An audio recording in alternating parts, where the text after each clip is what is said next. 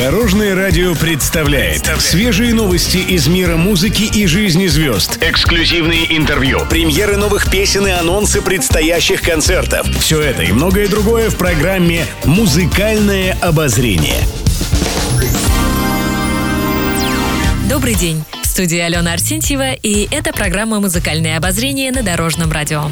Гастроли и концерты. Лариса Долина в социальных сетях призналась, что на гастроли берет холодильник с едой. По словам певицы, ест она только те блюда, которые готовит дочь. Исполнительница отметила, что очень любит китайскую еду, а ее дочь Лина готовит блюда из азиатской кухни, учитывая предпочтения матери и ее диету. Очень люблю китайскую еду и готова ее есть круглосуточно. Моя Линочка научилась готовить много блюд из китайской кухни. Очень вкусно у нее получается. И это всегда беспроигрышный вариант, особенно когда езжу на гастроли. Как правило, туда с собой всегда беру холодильник только с той едой, которую готовит моя дочь, объяснила артистка. Стоит отметить, певица похудела на 20 килограммов меньше, чем за год. Долина неоднократно говорила, что ей пришлось отказаться от многих любимых продуктов. Однако за три недели она привыкла к новой системе питания.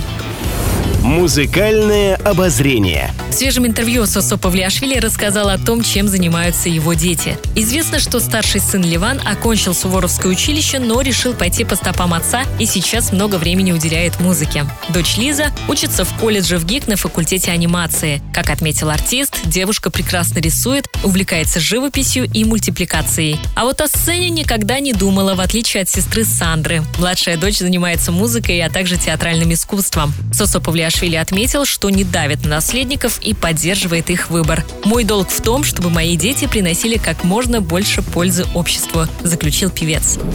Еще больше интересных музыкальных новостей завтра в это же время на Дорожном радио. С вами была Алена Арсентьева. До новых встреч в эфире.